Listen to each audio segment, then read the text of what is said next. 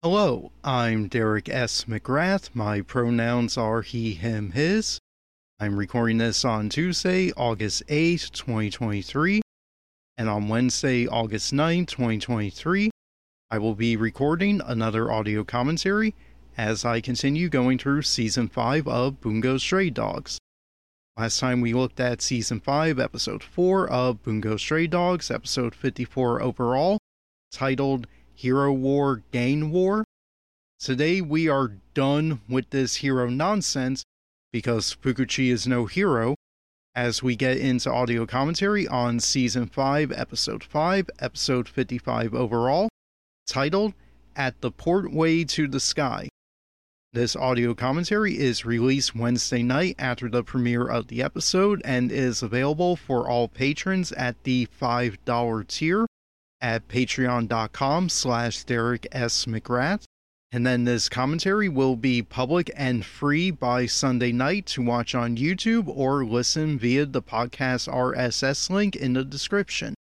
By the way, now available on Patreon, Substack, and wherever you get your podcasts is my reaction to Bungo Stray Dogs Chapter 109, which came out in between episodes 4 and 5 you can listen or read my remarks on Patreon, Substack, and wherever you get your podcasts.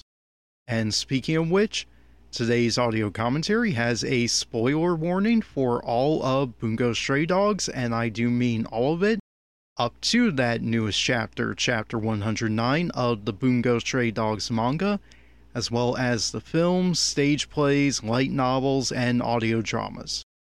There are also timestamps in the description to skip ahead to different parts of this commentary. In this audio commentary, I will talk about the episode trailer, then which chapters I think will be adapted. We'll get into the audio commentary, and at the end, I'll share my post episode reactions and any additional thoughts and news about all things Bungo.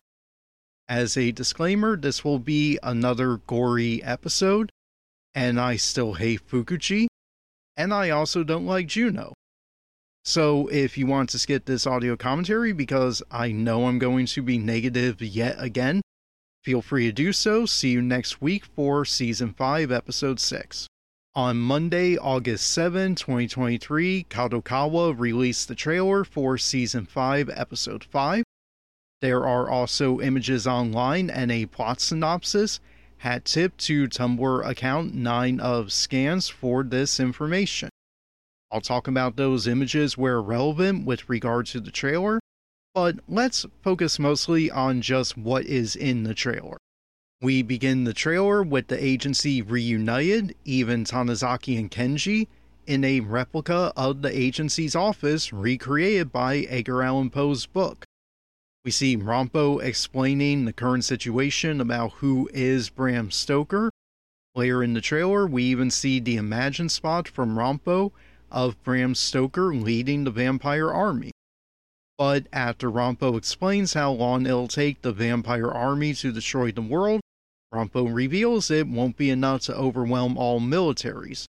So Fukuchi will instead ask the UN to compel the Order of the Clock Tower to release to Fukuchi the super weapon known as One Order. In one of the promotional images, we see the agency is not reacting well to this news. We cut to the South Pole at the facility where One Order is kept. We see the mechanism releasing One Order, and its kind of clockwork structure, which fits given all the time references this season and the fact that it's the order of the clock tower that handles transporting one order to Fukuchi. But I'm not a big fan of the use of CGI for the unlocking of one order, if only because I wish there was a way to better mesh it with the 2D animation, lighting, and coloring. Although, I'm surprised they keep one order inside a Nintendo GameCube. We see that one order is an ability weapon that allows any person to issue a command that is immediately followed by their subordinates. In other words, a way for soldiers to be free of any guilt for what they do by conscience or by law, which is not how a conscience works. put a pin in that. If I don't get to it in this audio commentary, I'll talk about it another time when we will discuss One Order in more detail. Especially now that chapter 109 of the manga has come out and we finally see what One Order actually looks like. And we will talk another time about what One Order has to do with Fukuchi's post traumatic stress. Again, you can hear some of my thoughts about Chapter 109 in an audio only discussion, free and public on Patreon, Substack, and wherever you get your podcasts. Next in the trailer, we get to a ton of spoilers that I wish the trailer hadn't done. Because again, it really feels like Kadokawa is marketing this anime as a way to get you to buy the manga so that you don't get spoiled. I will keep complaining about this in today's audio commentary. First spoiler Aya is at the airport getting cornered by Jouno. We get an alternate shot of this confrontation in one of the promotional images, along with another promotional image.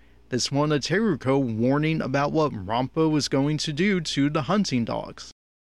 Keep an eye on Teruko and how she just knows Ranpo will intervene. This is going to be important given what we learn about her and Fukuchi. Second spoiler Fukuchi reveals Bram Stoker to Jouno. We get another image of Bram Stoker in the promotional images too. Third spoiler Vampire Akutagawa versus Jouno. We see Fukuchi commands Akutagawa to activate Rashomon to sever space itself, trapping Jouno's gaseous form inside of the door. And let's add a fourth spoiler. This one from one of the promotional images. Fukuchi using his sword on fire. I would talk about the implications of all of these spoilers, including how Akutagawa's ability is able to stop Jouno, and why Fukuchi has his sword on fire and how that will screw over Jouno's gaseous ability, but this is too much. We'll get to it when we watch the episode, but this feels like Kadokawa just spoiling everything to the audience, even Jouno turning on Fukuchi. Interspersed between these spoilers in the trailer is a scene of the agency in Lucy's room.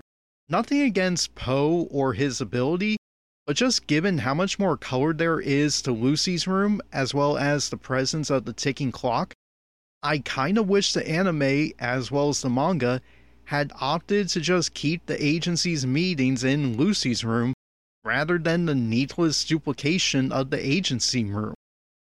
As we see in the manga, there are reasons for all of this. We start in the replica of the agency office to give Atsushi a sense of the familiar after all the trauma he has gone through, and I get how that works in the manga. We move to Lucy's room because it's how the agency teleports back and forth to the airport. Where is Lucy here? Is she at the airport? Is she going to get vampired? But for all the ways this anime could cut corners, I'm surprised it wasn't an adaptation choice to combine all of the agency discussion scenes in one spot, that being when Atsushi reunites with everyone. Maybe it is too repetitive after we had the reunion between Atsushi and agency members in Lucy's room back in episode 2 this season? Also, where the heck is Lucy? She has disappeared again in the manga. We know where Poe is. We get a bonus chapter showing he is keeping Oguri hidden in his mansion. And yes, Poe has a mansion. So that's what's in this trailer. But what is missing from this trailer that we saw in other trailers for season 5 and, based on which chapters are likely being adapted, should appear in this week's episode. I'm kind of surprised we aren't showing the hunting dogs chasing down one order at the airport. I really thought that was going to be rushed into today's episode. But given where I think this episode will end, we must be keeping it for the subsequent episode. As I said, we see the scene of Bram Stoker controlling all those vampires, and as part of Ranpo's explanation about the vampires to the agency, there was a shorter version of this scene in one of the season 5 trailers. One of the season 5 trailers also included another scene we should get in today's episode the flashback to Jouno using his ability against bank robbers. and one of the season 5 trailers showed more of the agency's meetings inside of Poe's book and Lucy's room. That takes care of the trailer stuff. Which chapters will be adapted today? And what happens in those chapters? I'm not going to go into a full plot synopsis, as it will repeat whatever I'm going to say in the audio commentary once I start watching the episode.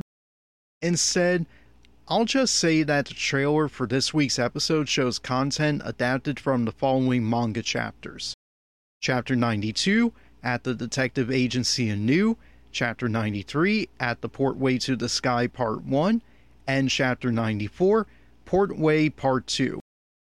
Like I said, I won't summarize those chapters because we're going to get into it when we watch this week's episode.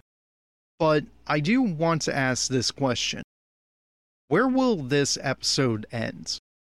If this episode stops at the end of chapter 94, then the last scene in today's episode will be Aya hiding. But if we adapt a bit more and add some of the initial stuff from chapter 95, Portway Part 3, then we get a better cliffhanger, that being Aya hiding in Bram Stoker's coffin and Stoker not happy about this. That's going to be the only question I will ask before we get into this episode.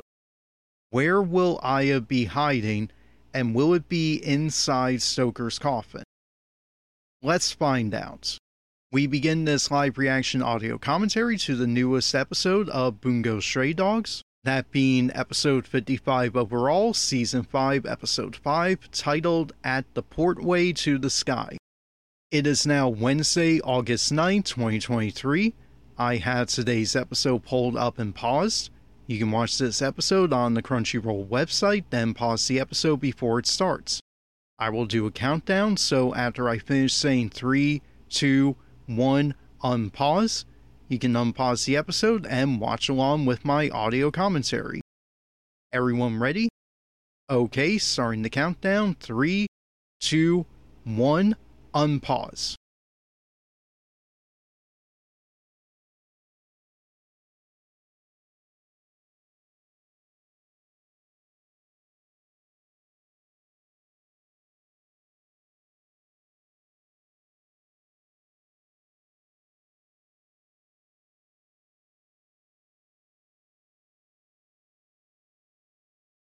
In the manga, they described it as a sandstorm outside. I appreciate keeping the consistency of what Poe's ability has looked like since at least the beginning of season 4. I do wish we had seen the sandstorm. I am shocked that they cut the return of Tanizaki and Kenji this is bizarre for at least two reasons. I'll get to that in a moment, but just looking as well at the opening title sequence, I had said before how this song, ever since Akutagawa's death and this song being used for the credits, that this came across much more as a song of losing. Uh, the hunting dogs and the Decay of the Angel finally defeating the agency. I think I would preferred if season five had kept the season four opening. It would kept up that sense of the agency is still in this fight. This opening instead just communicates this is not going to end well. The agency will lose. They are not going to win. There is nothing here to motivate you to think this is going to work out. But removing the Kenji and Tanizaki parts, or maybe I'm wrong and we will get their intro. But before, it was that before the meeting even started, Kyoka sensed Kenji and Tanizaki there and had her ability attack them, and then we're told Mori brought them back to the agency. That was a gag. They just removed a joke, and I find that weird that they cut a joke. Will they keep the joke, or are we going to get exposition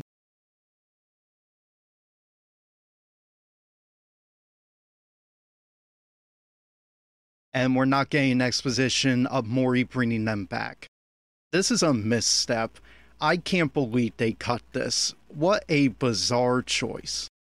it removes a joke we're going to need given how bleak everything's going to get. It removes the explanation that Mori is pretty much the only mafioso who has survived. It's instead treated as, oh, Kenji and Tanizaki are back and we're not going to explain it. If you kept it to a post credits gag, I actually wouldn't mind that you cut it to keep this pace going. Also, where is Naomi? Like, I just find and this part made me laugh that Fukuzawa refers to Bram Stoker by his first name. He does that in the manga too. It is so overly familiar.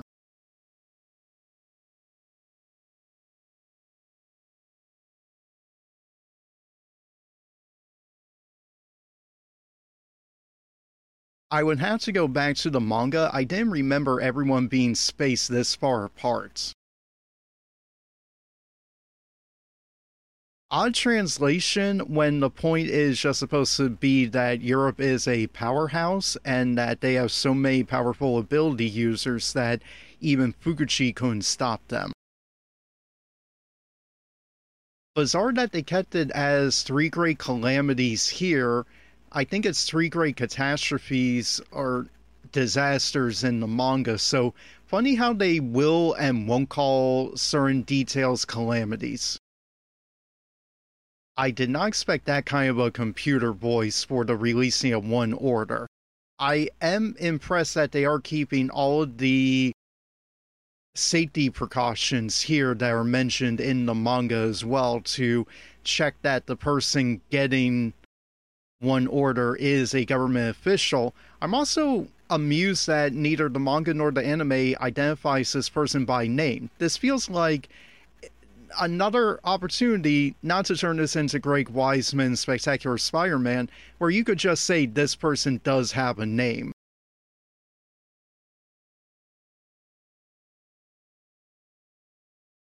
I'll revise what I said before. Some of the CGI does look really good here for One Order's release. Some of it close up, not as much.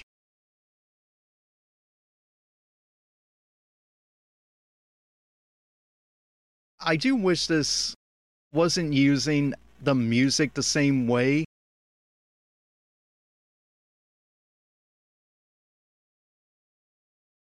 I don't think the manga is being fairly represented here. I wish they showed more hesitance in Yosano visually. In voice, they show her resistance to say this. In the manga, visually, she looked much more hesitant to say anything, and then everyone looked at Yosano with the regard of, How do you know that, Yosano? And we skipped that some of this is definitely we are rushing everything and i don't like that and i am a broken record constantly saying we are rushing everything. But you cut mori bringing back tanizaki and kenji and yes i can't believe i'm saying why did you cut mori when it's like you cut mori i should be happy about that. We cut yosano's regret and concern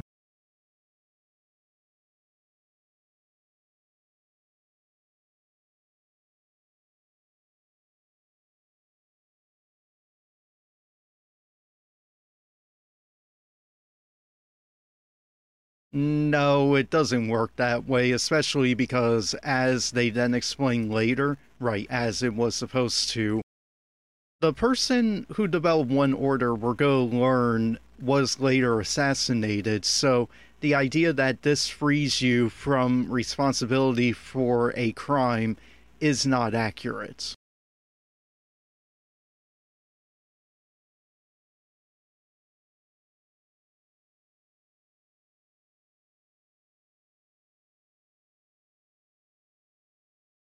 I do like the small moments we get at Tanizaki showing he does use his brain.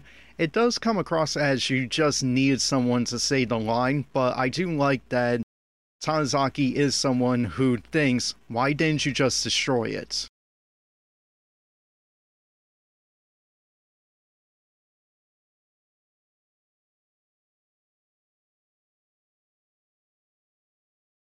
I will probably bring this up at the end after the episode, but I'm not a fan of how little build up there has been to justify why the world got this paranoid to put all armies under Fukuchi's control.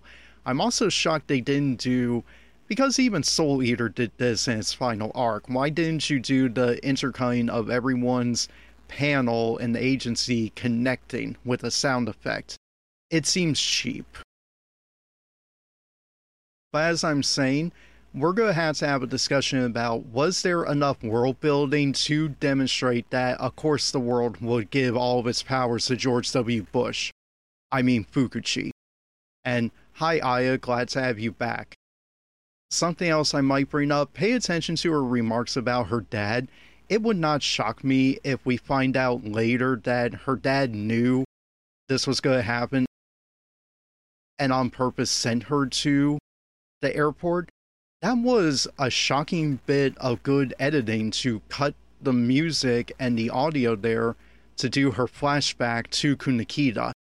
And yes, this does demonstrate Studio Bones should have adapted this OVA as an actual episode, and just shows a lack of foresight or collaboration between Kadokawa, Asagiri, Studio Bones to clarify, yeah, we need the Aya episode adapted.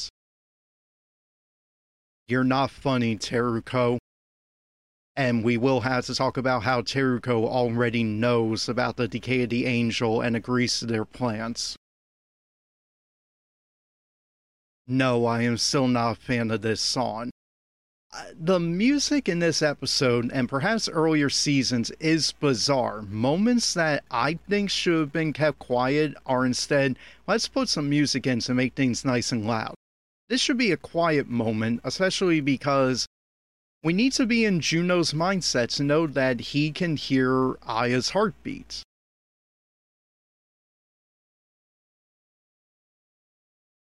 You gave the game away, Aya.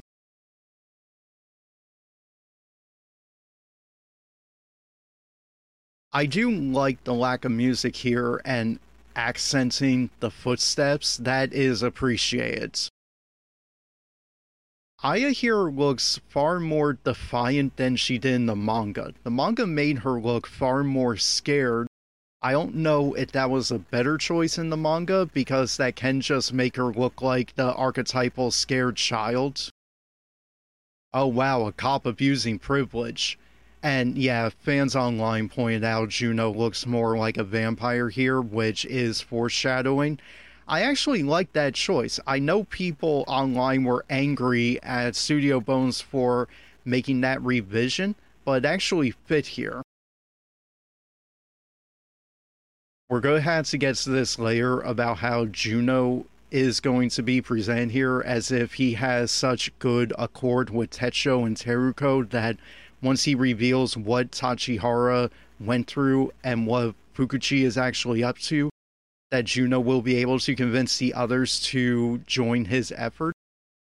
You know, there's been nothing here showing the hunting dogs are family. A toxic family at best, but not even a dysfunctional family, not a loving family, not comrades, not military colleagues who have each other's back. It's just a group of fascists who hate each other. I seen no accord between any of them. I barely see any of them showing trust in Fukuchi.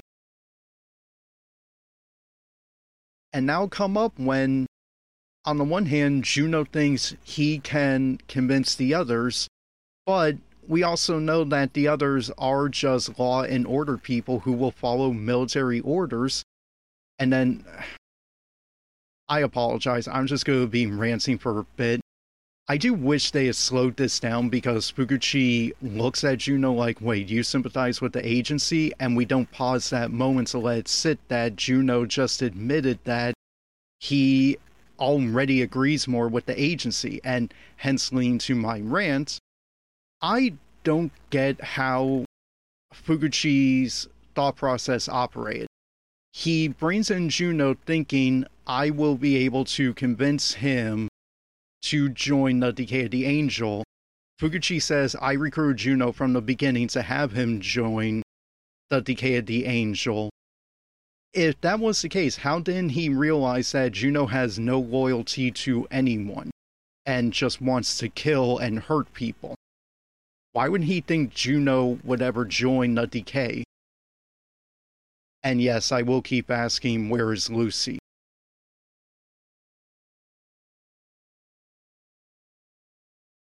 Huh, I hadn't considered that, that, yeah, that airplane did look like a passenger airplane rather than a military one.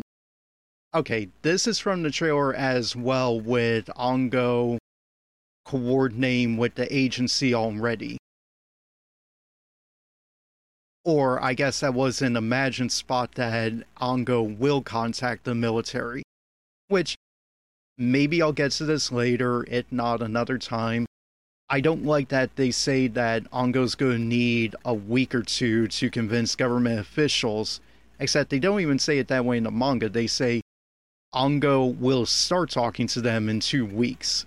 It's like, no, talk to them now, alert them now. Why Ango doesn't go on TV and just says Fukuchi's controlling the vampire army, get them.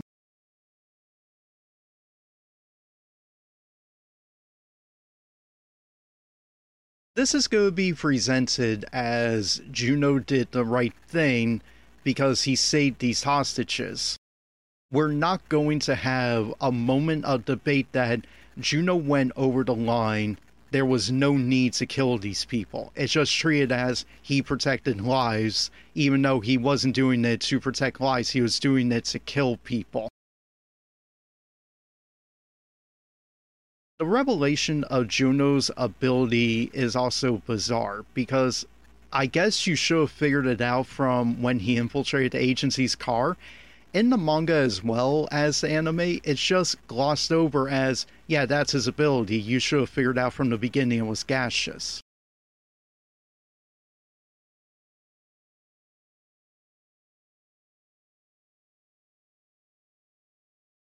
I do like the switch between here's what Fukuchi says.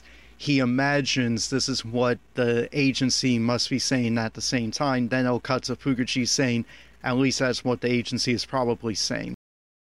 I feel badly for Bram Stoker. I hope he doesn't die, given that Aya either reminds him of his wife or daughter, and given that Aya may be freeing Bram Stoker, if he dies, I don't think it's going to be in this way. I think Bram will get all of his appendages back. I will keep repeating this gag. I don't know who's going to take down Fukuchi because there is a long line that wants to do the airplane scene of everyone just slapping him. Who will deliver the final blow, if not to kill Fukuchi, then to defeat him? Who knows? And prepare for more time travel bullshit and more meme whining.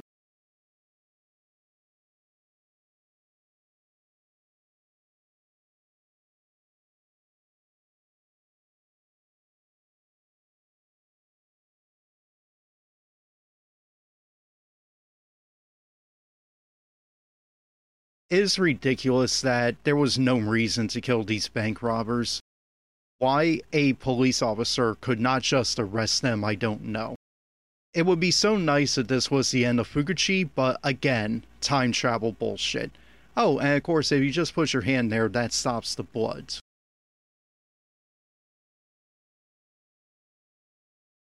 This is what you're going to treat as the joke.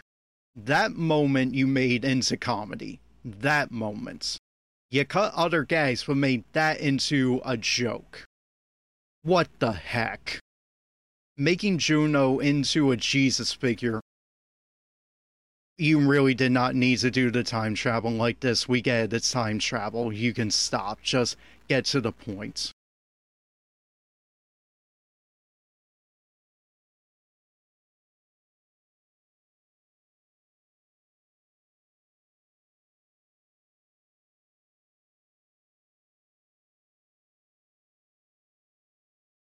And prepare for more complaining from me.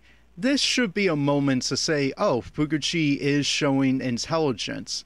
Yeah, don't even bother. Techo isn't going to believe you because we already see that he hates you. Stop explaining this and just escape while you can. Teruko already knows, spoiler, that Fukuchi is Kamui and what the Decay of the Angel is doing. This should be a good scene. This should be a scene saying, oh, Fukuchi is really smart. He prepared for all of these inevitabilities because even without time travel,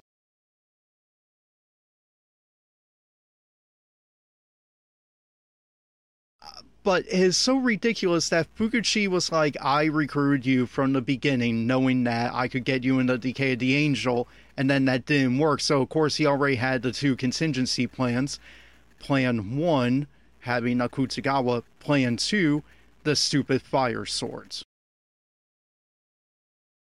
Also, would have been nice if we had animated him pouring the alcohol on and then lighting it there are so many cheap shortcuts taken in some of these episodes.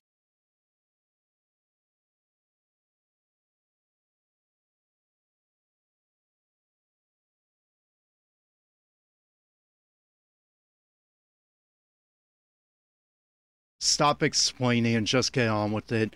Even how swiftly this is presented as just Fukuchi wins, not even because he is a brutal fighter.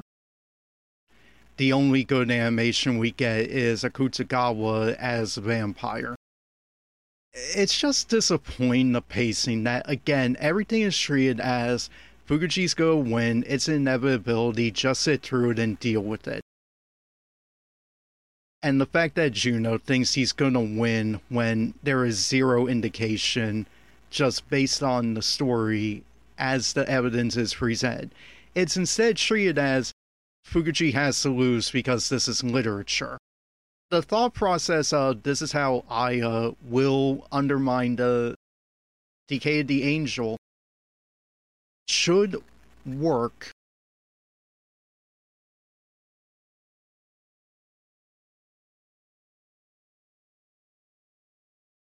there are so many little tricks they should have done. It should have been Jouno followed Fukuchi to where he was hiding Bram, and that's how he knew Tachihara died. I almost wish we had had Jouno knew all of this before he notified Aya, because the assumption that he as well had a contingency plan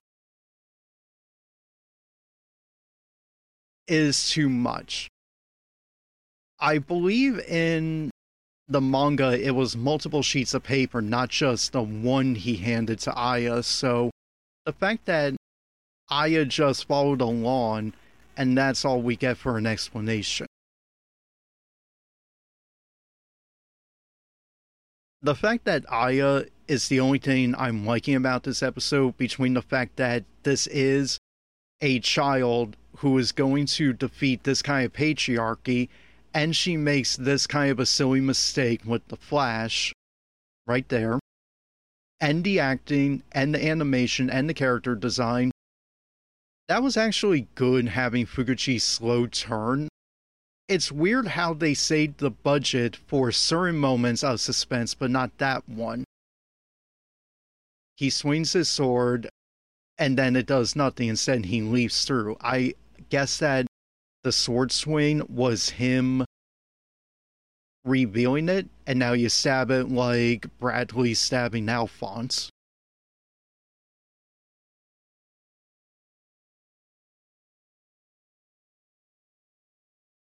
The mapping is from the manga, but is such a lazy adaptation choice.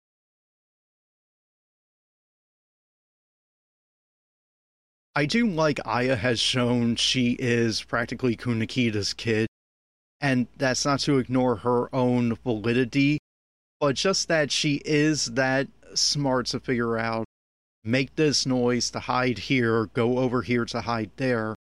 No wonder Kunikida was the one to protect her, and no wonder she wants to learn from him. So we already reveal she knows to hide inside Bram's coffin. And now it's just a question of, as I asked before, will we show that's where she hides?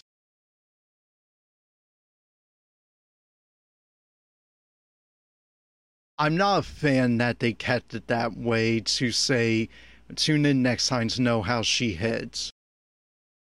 And it took this long to finally get an ending title sequence when Akutagawa was already gone.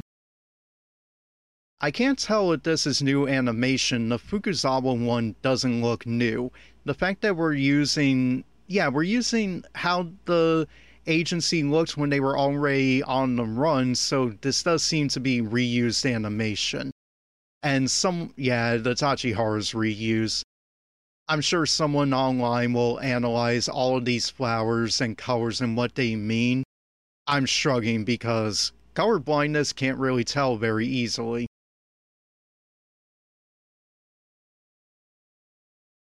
Maybe we'll get a post credit sequence, but I doubt it. I would just to show that's where Aya's hiding. This is how Tanizaki and Kenji were brought back thanks to, of all people, that awful man Mori. This song should be a rallying cry. With Aya escaping, I guess it is, but they use that at other times this season where no, this isn't a rallying cry. And no, you can't get me to believe that Akutagawa was saved by Dazai. I have taken a step away from the episodes to think about how well it adapted the chapters. This episode didn't give me as passionate a reaction as previous ones, if only because I spent previous audio commentaries complaining about adaptation choices, the story itself, even now the original manga, details that either didn't make sense or more likely were just me thinking this character was acting foolish when, yes, that is the point, this character is making a foolish decision. I do wish this episode gave me some bigger reaction though. This is the return of Aya. The stuff coming up with her is going to be funny and thrilling and actually suit character decisions. But there are so many other characters acting illogically and so many baffling exclusions and additions from the manga in adaptation that I feel like the weight of what Aya is accomplishing is overwhelmed by just how overpowered Fukuchi is, how Jouno had zero chance, how the story keeps insisting that the hunting dogs have this camaraderie that just has not been shown, or at least has not been shown in a way that I think is a legitimate regard for each other and it's just so much hatred for each other that I don't get why Jouno thought he could convince Teruko and Tetsuo, and why Fukuchi trusted Jouno. Let's not even getting into the mixed message that somehow Fukuchi trusted Jouno, but not enough to not also bring in Akutagawa and a sword on fire. But we'll get to that. Let's go in order of events in this episode and their corresponding moments in the manga cutting Tanizaki, Kenji, and Kunikida. In the manga, we begin with Atsushi returning to the agency, only to reveal it is inside Poe's book. Like I said in the audio commentary, I appreciate the visual cohesion that outside the office looks like how Poe's book has been shown since the Oguri episode at the beginning of season 4. The manga had Atsushi referred to outside the office windows as looking like a sandstorm. I don't think being faithful to that imagery in the anime would have been as visually dynamic and a sufficient shorthand for the audience to speed through this. So, this is an adaptation choice I like, even if I would have been interested to see how the anime would have adapted this sandstorm. As I said in the audio commentary, having Ranpo reveal Tanizaki and Kenji are back is a poor choice. I can't believe, given how much I despise Mori, that I'm the one having to say that cutting that explanation is a mistake. I should not have to say this episode needed Mori, and yet here I am saying this episode needed Mori. I don't know why the manga included Mori bringing Tanizaki and Kenji. Before this episode, I assumed it was to establish three details. One, Mori is planning ahead. Two, the Mafia is in such dire straits after Akutagawa's attack that Mori is one of the few in the Mafia not yet turned into a vampire and he is that desperate to get the agency back together to save his own butt. And three, the story has to remind you that Mori intends to collect on Fukuzawa's promise to take one of the agency members. And this moment in the manga is to remind us that Mori could end up taking Yosano as he wants or may have to sell for Tanizaki or even Kenji. But now, after watching this episode, and the fact that the anime didn't adapt this scene, I'm not saying that this is fruit that Fukuzawa's debt will not be collected, but it is an odd choice not to remind the audience, so there is potential that the exclusion of this scene is a way to get the audience to forget the debts, that Mori will just let the agency keep Yosano, especially if Fukuzawa ends up dying in the manga, or that Studio Bones made an exclusion that is going to bite them later when they realize they should have included this scene, similar to how they should have adapted the Aya story into the anime proper and not as an OVA, but we'll get to Aya in a moment. And after I figured out that maybe this means Mori won't get an agency member, it turns out that Tumblr account E. Laura Lee had a similar conclusion, albeit in a different direction that Mori's debt collection won't happen because the vampire stuff is going to make the Mafia too weak to collect on its debt. But if I may push against that idea, the fact that the Mafia has now lost members, maybe even Akutagawa and Chuya, would make Mori all the more adamant at getting one of the agency members. But back to the gags getting cut. It is a cheap way to bring back Tanizaki and Kenji. They're just back, move on. It robs them of their own adventure, which, granted, isn't much of an adventure. In the manga, Kenji says he and Tanizaki were found by the Mafia and brought to a village safe house. That is also cheap and lazy that Kenji and Tanizaki separated when last we saw them then we're given exposition to learn that they were reunited by the Mafia and put into the same safe house instead of the two being put into separate locations to better hide them. But whatever.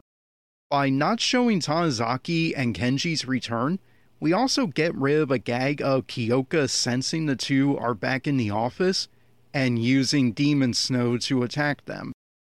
It is bizarre when and where Studio Bones decides to put in jokes. I had a comment to a previous audio commentary point out how we should get more of the Aya and Bram gags coming up. Yet I wonder why these other gags are removed and other moments are milked for comedy when it's not that funny, such as Teruko's reactions to Fukuchi or whatever the heck that supposed joke was, making Jouno into Jesus. What the heck was that trash? It's not that the Tanizaki and Kenji and Kyoka gag was that funny. If anything, it makes Kyoka unlikable how quickly she is willing to almost kill her teammates. It's one thing for Kyoka to threaten Oguri, it's another for her to do that to agency members. Speaking of cut gags, I neglected to bring up in the audio commentary how the episode cuts Kunikida's gag. The anime keeps some of this where we had the close up on Kunikida's hands to show they were restored by Yosano. That's not a bad moment as it is letting the visuals inform what should be obvious to the audience without anyone needing to say it aloud verbally. But when Atsushi reunites with everyone and is about to cry, in the manga, Kunikida tells him there is no time for crying before he admits he already cried for two hours. Again, not the funniest gag, but I would have liked to not rush everything and to remind ourselves that Kunikida puts up a front, that Kunikida is a hypocrite, that Atsushi is legitimately touched to be back with his family. The pacing, therefore, continues to be so rushed this season that these small moments don't get to breathe. And I guess that's as good a moment to go on a diatribe. Kafka Asagiri strikes me as a writer better suited to written or spoken words than to manga or anime adaptation. I would like to say that if we moved from a light novel directly to an anime, most problems in adaptation would be less annoying, as we wouldn't be comparing one visual medium to another visual medium, a manga to an anime, and debating which did it better, because the manga seems to keep being better if only because the pace has greater control by the reader and there is less content cut. I would like to say all of that, but then I remember how the Chuya at 15 light novel was so badly adapted for the anime that now there is a manga that is doing a better job of adapting it. But I think that does bolster my point. Moving from one visual medium to another is making it difficult to enjoy an anime that insists on rushing Whereas adapting from a light novel to an anime means the debate is limited to just cut moments, but not cut feelings or messages. Whereas I think the anime cuts so much from the manga that not only cuts moments, but also cuts what you are to feel and what message you are to get.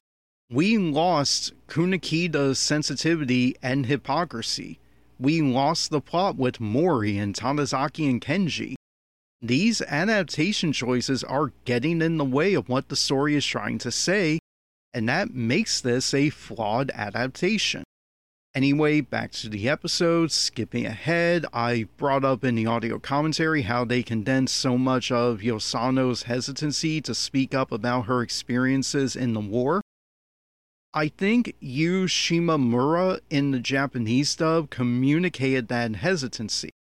I don't think the animation and the facial expression did. And I think the failure by the anime to adapt Atsushi and Tanizaki's surprise at Yosano's explanation didn't help. We needed to see that this was tough for Yosano, and to see surprised by Atsushi as to how Yosano knew this, and surprised by Tanizaki, who, having heard Yosano discuss her time in the war, knew how hard this is for her to talk about. I understand the counter argument that it's like Kunikida showing his hands are restored. Maybe you don't need to see it to know it happened. I think not showing the reactions from other agency members fails to put emphasis on how important this moment was for Yosano to speak up. And if the anime sticks pretty close to the manga, it's one of the few moments we're going to get in the next few episodes that show any interiority in Yosano.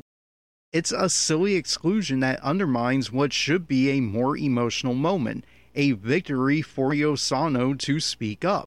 Before we get to why the hunting dogs are not working for me, I want to talk about audio. I bring this up in the audio commentary how some moments did not need the soundtrack. I brought it up with how you really should have had no music going with Jouno so that we get into his mind to understand he is already listening to Aya's heartbeat this entire time. Heck, don't use any music, but have a slight beat that you can barely hear so that when we pull back to reveal Aya was listening in, we get it.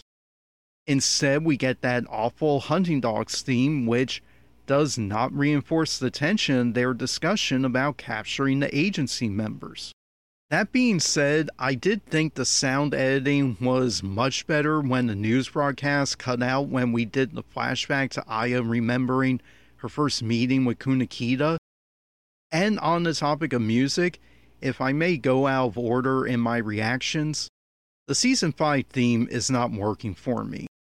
This song and its visuals do not sound like a rallying cry for the agency to win. It sounds like a song announcing the agency has already lost. I had to look at a translation of the Japanese lyrics for the season 5 song Tetsu no Ori by GRANRODEO.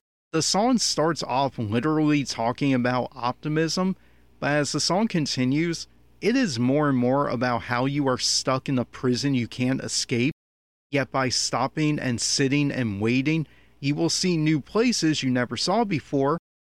but then you are still locked in the cage, so you can never get to those places. This is not a compelling message. It doesn't even seem like a message about Dazai in prison. It's a song that, to me anyway, paired with this season, announces utter defeat. It doesn't galvanize me to get behind the agency. It's torture porn to see how much worse things get for the agency. For these reasons, I really wish we hadn't swapped this new song and instead stuck to the previous opening. If seasons 4 and 5 were produced back to back without much of a break, I really don't see any story based reason to switch the openings out. I almost want to go back to these episodes, edit out the season 5 opening, put in the season 4 opening, and see whether I enjoy the episodes more.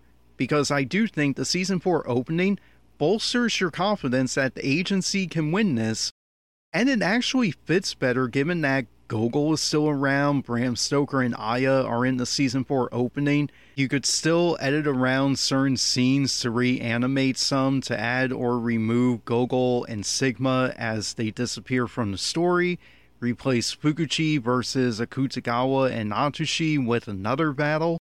But that would require more money and this ignores the realities of music contracts that necessitate swapping out opening songs to get the other bands their presence. As for the season 4 lyrics, they're generic enough about crafting your own story that, yeah, that could fit in almost any season. Honestly, though, if this season 4 song, True Story by SCREEN mode, was to Bungo Stray Dogs, what we are is to One Piece, I take it. Remix this song every couple of seasons. Not like Bungo will ever last as long as One Piece granted, and make that the song we always associate with the series. Not this gloomy, defeatist mess that is Tetsu no Ori. That takes care of the music. Let's talk about the hunting dogs now. I brought this up last time with Tachihara saying rather than showing that he would have been happy sticking with the hunting dogs. I have seen zero indication from this story in the anime or even in the manga why. I get that not every family structure sticks to the same format, or that it is at all healthy to refer to your work or your military as a family that shit is toxic. But this is literature. If you want to indicate how hard it was for Tachihara to separate himself from the hunting dogs to turn on Fukuchi, you need to show us some reason to believe that. If this is to appeal to veterans, and I'm not a veteran, no one in my immediate family served, then maybe this works enough for an audience that sees Tachihara as a military person and just accepts that this is difficult for him. However, when you are writing to a wider audience, I think the story should make the point intelligible for people who won't get it. Or if you are asking the audience to stretch and try to be smarter and learn something, you still need to offer a hand to get them closer to where you want them to go. This should be so easy to do with the hunting dogs give us a reason to care about them. This is a series that made the Mafia sympathetic when we saw how far Higuchi and Hirotsu were willing to go to protect Akutagawa back in season 1. This is a series that gave sympathetic motivations for Fitzgerald, Lucy, Poe, even Steinbeck. And yet the hunting dogs don't get that treatment. Uh, okay, that could still work. Maybe it's to indicate that the hunting dogs are fascists, that Ranpo already referred to Fukuchi's dreams of controlling the world as like the goal of an immature person, because at the heart of every fascist is an immature brat who, when they can't get their way, seek to exert their control onto other people without consent. But then we have a mixed message did Tachihara find something better than his abusive family in the hunting dogs? No, we learn he is Port Mafia all the way. then why did that episode say that Tachihara would have been fine sticking with the hunting dogs if not for Fukuchi? Is this to show a future denied to Tachihara because of Fukuchi? Or Tachihara being delusional? Also, we just glide on by how no one was worried about Tachihara.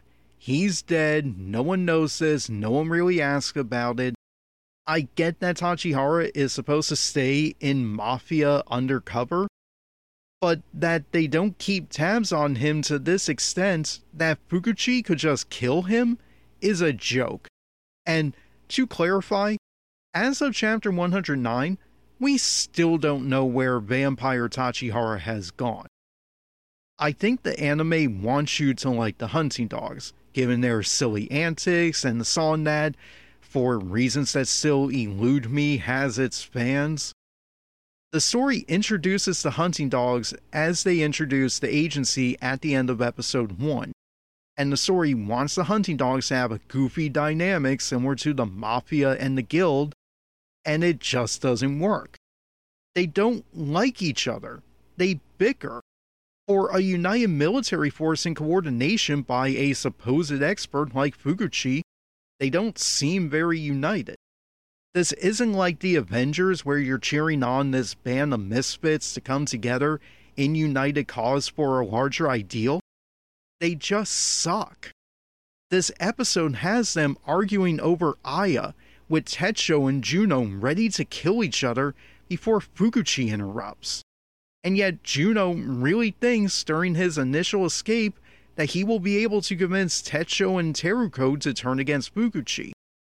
And there was no way Jouno was going to convince Techo and Teruko.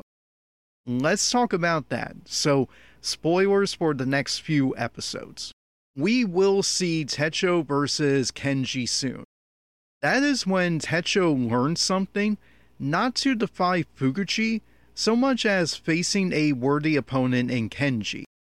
Jouno has not been able to convince Techo at all. It took a fight against Kenji to make Techo stand down. Techo is a soldier loyal to Fukuchi. He would never betray him. So even if Jouno revealed what we learned about Fukuchi, I don't see Techo falling for it. And that's not even getting into how ridiculous it is that Fukuchi recruited Jouno to join the hunting dogs with the goal of recruiting Jouno into the Decay of the Angel, when he should have known a criminal like Jouno bucks against any authority and would not be willing to join a fascist, especially when Jouno is here just for praise and the chance to kill people. I think it was my friend Ellak Roach who referred to Jouno as similar to Kimblee from Full Metal Alchemist. I resisted that comparison, but yeah, Alec was right. Jouno is someone who will serve for anyone so long as he gets to hurt people. It makes Fukuchi look silly. I get it, Fukuchi still took the precautions of Vampire Akutagawa and the sword on fire but he brought in the same guy who ends up bringing in Aya. Fukuchi is not smart. He is dumb. His decision to bring in Jouno was not him misreading Jouno, it was just dumb. This was not Fukuchi seeing Jouno, seeing another person who tortures, realizes that they share previous lines of work, and somehow Fukuchi thought torture made himself a bad guy, so he wanted to stop it, so Jouno must also want to stop it. No, this is just dumb. If Fukuchi was as smart as the story keeps acting like he is, with all his pre planning and time travel bullshit, he would realize Jouno may torture people, but that didn't make Jouno recoil in disgust as it did to Fukuchi. Jouno just likes hurting people. So, that's why Fukuchi was never going to get Jouno to agree with his plan, and why Jouno was never going to convince Tetsuo. What about Teruko? This is going to make me enraged when we get to it in the anime, but it is silly how the manga later reveals that right after Tachihara witnessed the vampire attack, but before Tachihara reported it to Fukuchi, that Fukuchi had already told Teruko he was Kamui and successfully recruited her into the Decay of the Angel. At this point, as of chapter 109 of the manga, all we know is, that Fukuchi told something to Teruko that so unnerved her that she absolutely agreed to his plan. And then Teruko explains this to Atsushi. And Atsushi, who has been wrestling with this dilemma the entire arc, finally admits that Fukuchi's plan may be correct.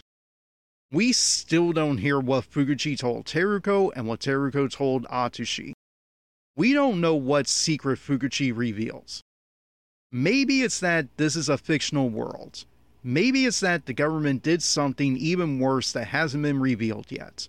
Whatever it is, it does not justify what we have seen in this story, and it's a cheap, lazy way to get out of forcing the audience to face that moral quandary with Atsushi. Atsushi is our audience surrogate, who is new to all of these experiences. If he learns this secret and we don't, why should we sympathize with his inner turmoil? Just level with us.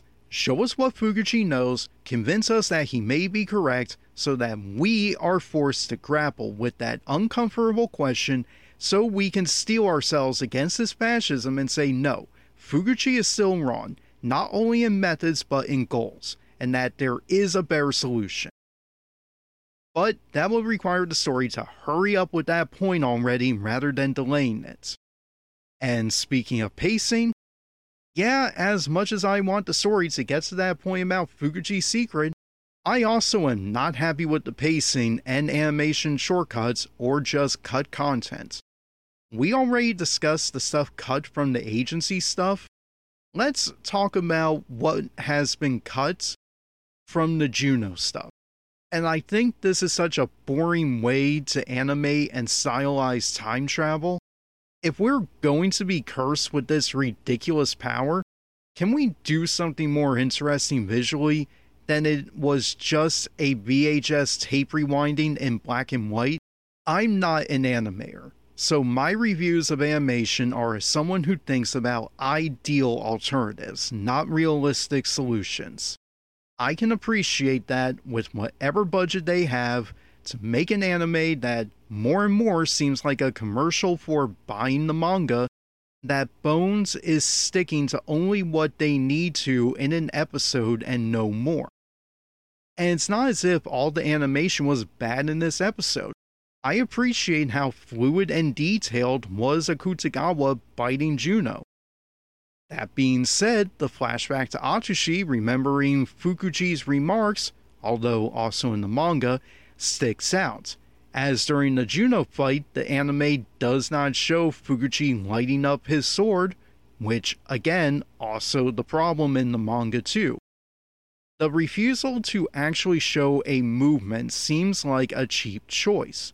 I don't know whether showing the motion would distract from the flaws in the story, but it becomes more obvious when the story also has its problems. This problem is compounded when we don't see Fukuchi looking back with concern when Jouno admits that the agency's sadism appeals to him. It is almost like that was cut not only to save on time and to keep up a pace to make the second half of this episode a Jouno and Aya episode, but also is cut so that we don't have to explain later that Fukuchi really should have seen it coming that Jouno was going to betray him. Jouno was holding a neon sign screaming, I'm here just to torture people. I'm not here for fascism. I hate authority telling me what to do. If you reveal that you are Kamui, I will not join you. I'll instead just torture you. Jouno is such a fan of torture that he knows torturing a fascist will not only get him a new target to torture, but also make him famous as the guy who killed the fascist. And speaking of that fascist, I don't want to get too much into one order right now. I do want to talk about its relationship to Fukuchi's ability. Fukuchi's ability is called Lion Dance. It gets its name from a kabuki play written by the real Fukuchi about a servant girl who, during a ritual dance, is possessed by the spirit of a lion. She struggles, but ultimately the beast takes control of her and her actions. On the one hand, this should parallel Atsushi, but not quite. Honestly, this almost seems like a way to associate his ability with one order. Think about it. Fukuchi's ability just makes any weapon he holds more powerful. That doesn't really have much to do with the plot of the Lion Dance play, but someone controlling another person's will? That has more to do with the fictional Fukuchi's obsession with control that reaches the logical endpoint with him in possession of one order. And because I want to repeat something I said last time just to reinforce it for myself, I do appreciate the anime has set up Oda and Fukuchi as parallels to each other. Oda can see into the future and undo what may happen, but he is not about exerting control over everyone's life. There is a reason he was the one in that jail cell telling Fukuzawa that Fukuchi will not stop at justice. He will just keep killing. So, excellent adaptation choice by Studio Bones to have Fukuchi right there with his time travel bullshit as this kid Oda, with his own time travel, calls out that fucking fascist to his smirking shit face. I should wrap up with my final thoughts on the episode, but just two more points. First, I wish this story was making it more believable that the UM would surrender this much power to just Fukuchi. We have been told just a bit about how bad the Great War was in this story, but I don't see how that leads the UN to suddenly give one person, Fukuchi, direct command over all militaries. The plot based reason is so that Fukuchi will be able to use one order to control all militaries, hence ramping up the stakes. Sidebar, and something we'll have to talk about another time. I was looking into H.G. Wells, and I can't confirm this quotation is accurate, seeing as I was only looking at Wikipedia, and someone really needs to edit that page to mention the light novel 55 Minutes. But there is a quotation attributed to Wells that when you are trying to make a story, you introduce one fantasy or sci fi element at a time, not all at once. I think that's fair. I still had Nimona on my mind, and that story made sure to introduce just the backstory first before getting to, hey, look, a changeling. Maybe JoJo's Bizarre Adventure doesn't match my case, but it took its time moving from vampire to stands to everything else. I hate the grounded in reality approach that started the MCU and the Arrowverse, but I can't ignore that both got to their inevitabilities that being to get to the wackier sci fi and fantasy stuff by taking their time. Right now, though, with Bungo Stray Dogs, yeah, the UN meeting that just info dumps that Fukuchi fought werewolves and vampires and so on is too much. We needed to build that up. We did with Bram Stoker's arrival. The light novel 55 Minutes did that to introduce time travel before we got to Fukuchi's time travel, and Give me a moment, we will talk about 55 minutes again at the end of today's discussion. But to get back to my points, I just don't find it believable that the UN would surrender so much power to Fukuchi because the story has not done enough to make us think this chaos is global rather than only isolated to Yokohama. Because up to now, every single story has been so Yokohama centric that it is hard to think that things are this bad. And that is silly for me to say. The Raban stuff from the Chuya Light novel started in Europe. Sigma's coins are blowing up the world. Dead Apple started with global ability problems. And yet, we haven't seen that firsthand through any of our main characters, Atsushi or Akutagawa. Adapting 55 minutes first would have helped as it has Atsushi and Akutagawa stuck on Standard Island, hence outside of Yokohama, having to solve a problem. but we would need more. We would need this to be like My Hero Academia or a certain magical index, where eventually our heroes are in other nations and see just how screwed up everything else is. So that we get the point that this chaos is not fixated just where they live, but in other nations. And by not showing that chaos abroad, I don't believe the UN would just surrender all power to Fukuchi. I get it. It's silly to act like any of this is unrealistic when we already saw the United States Congress surrender powers to the White House in the face of terrorism, and how that has been redeployed in fiction such as Star Wars Episode 3. But I said believable, not realistic. It is realistic, it is not believable when the story is not getting me to believe this is happening, when we get just one scene of Sigma's coins exploding and some opening images in Dead Apple. Is a bit much to get how the UN could just surrender all militaries to be under the command of Fukuchi due to the agency assassinating government officials in Japan. Not to sound morbid, but that was a handful of officials in Japan. Leaping from just the agency to now an entire global military presence? Again, realistic given what that schmuck W did after 9 11, but not believable. If the agency was then causing problems in other nations, I could buy the UN moving to an international response.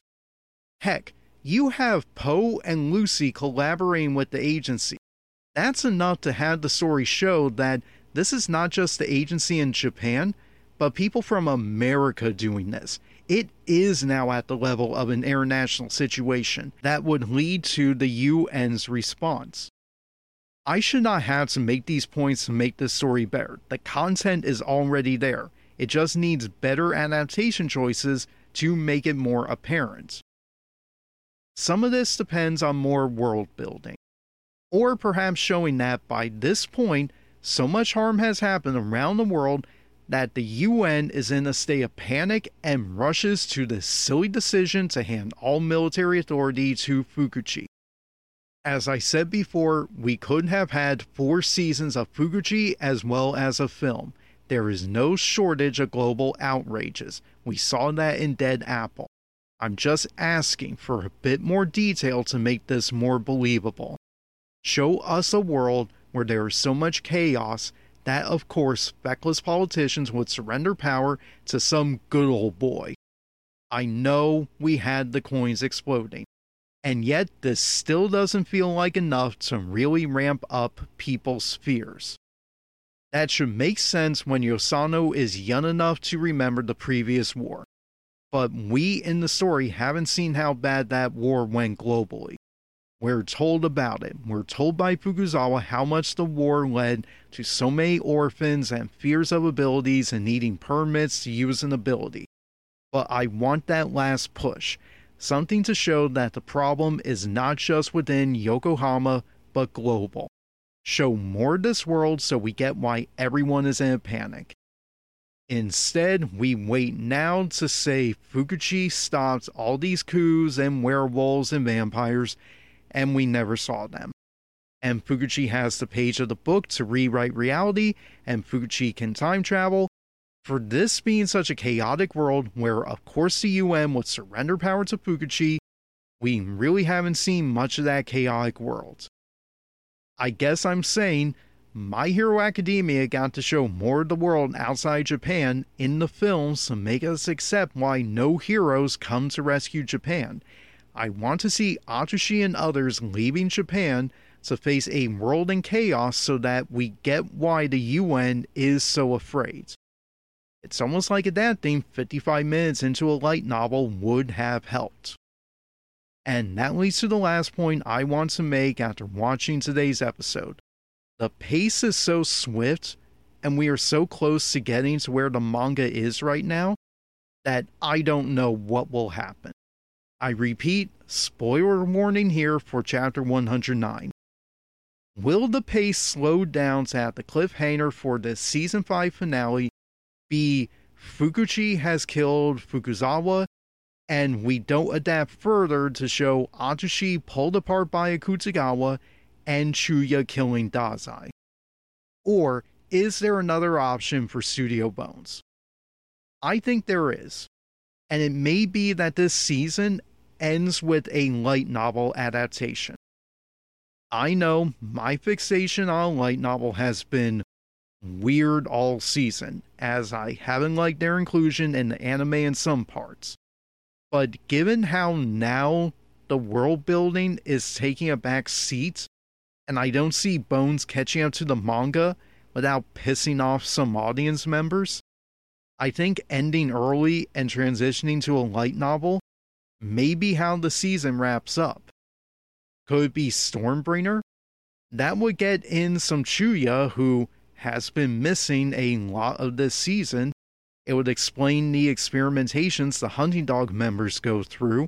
It will more obviously bring in Ango and Agatha Christie for whatever roles they will play if and when the government has enough of Fukuchi's shit. Or, as I keep repeating, could it be 55 minutes?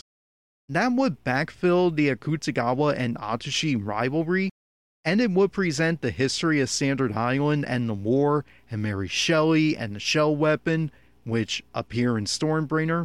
Let me conclude with what to expect next time. Season 5, Episode 6, Episode 56 overall, is At the Port in the Sky Part 2.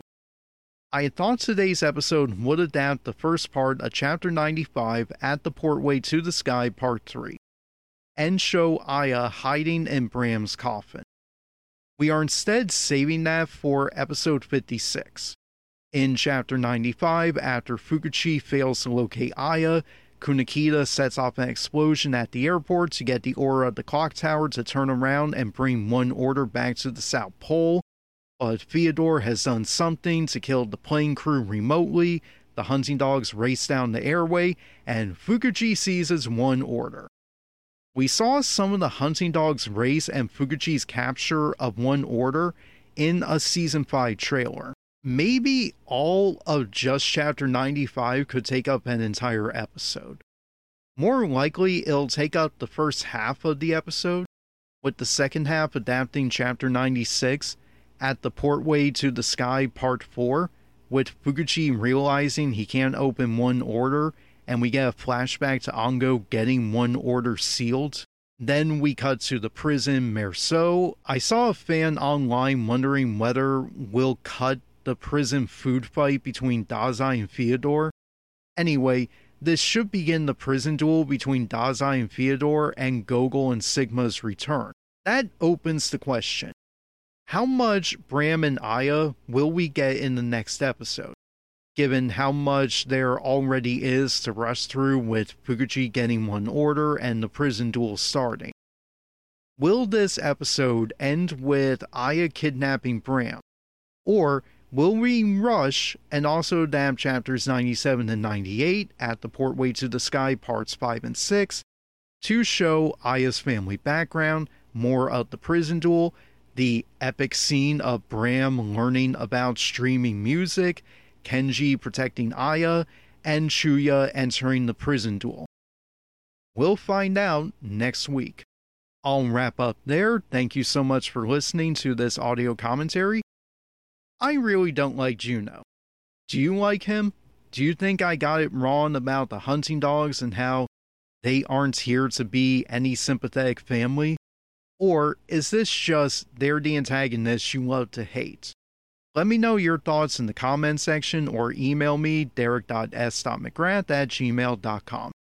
If you have enjoyed this commentary, please consider contributing at ko-fi.com slash Derek S. McGrath or patreon.com slash Derek S. McGrath. Special thanks to Ellak Roach, Emily Lauer, and Alexis Duran. Next week, I'll record audio commentary for Season 5, Episode 6, Episode 56 overall of Bungo Stray Dogs, titled At the Port in the Sky Part 2. Until then, I've been Derek S. McGrath. You have a good day. Bye.